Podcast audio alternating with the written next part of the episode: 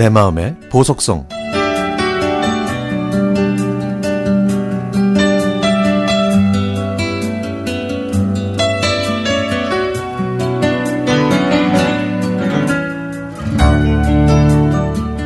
안녕하세요.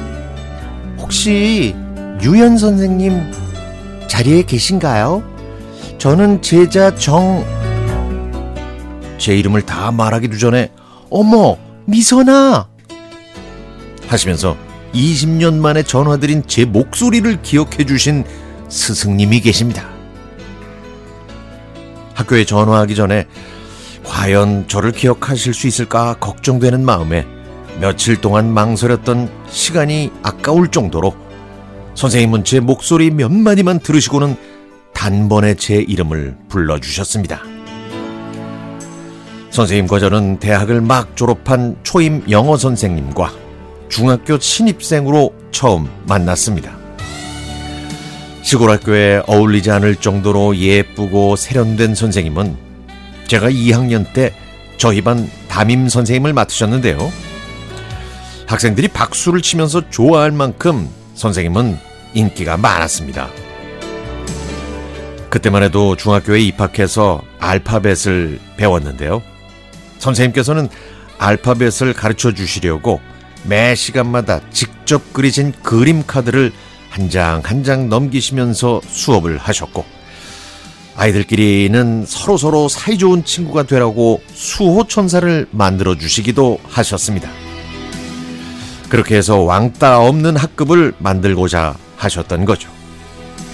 하지만 2학기가 되면서 반장이었던 저는 사춘기를 겪으면서 모범을 보이지 못했고 제멋대로 행동했기 때문에 성적은 눈에 띄게 떨어졌습니다.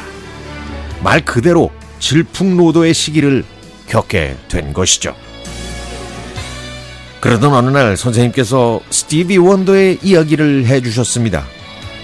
교실에 숨어 있는 쥐를 찾아낼 만큼 작은 소리도 들을 수 있는 특별한 귀를 가지고 있었다는 스티비 원더가 자신의 숨겨진 재능을 찾은 이야기를 해주시면서 우리는 모두 특별한 존재가 될 수 있다고 해주신 말씀. 그 말씀은 지금도 잊을 수가 없습니다.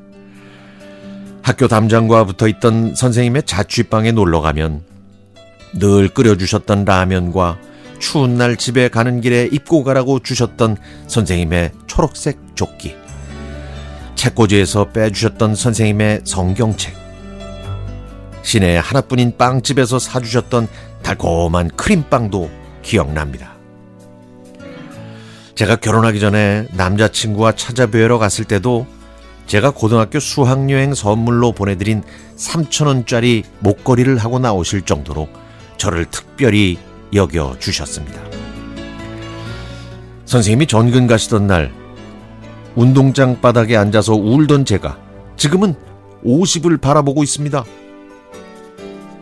그저 수많은 제자 중에 한 명인 저를 단번에 기억해 주셔서 고맙고 잊지 못할 만큼 큰 감동을 받았습니다.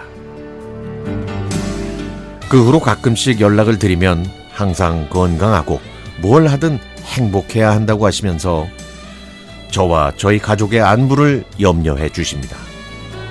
아직도 제가 사춘기 여중생으로 생각하시는 것 같아요. 선생님께서 그대 덕에 교사하길 참 잘했다는 생각이 들게 해줘서 고마워. 라는 말씀도 제 마음에서 지워지지 않습니다. 제 학창시절을 보석처럼 빛나는 추억으로 만들어주신 선생님.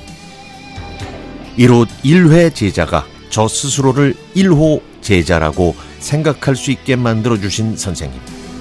정말 고맙습니다. 선생님은 저의 영원한 captain, my captain입니다.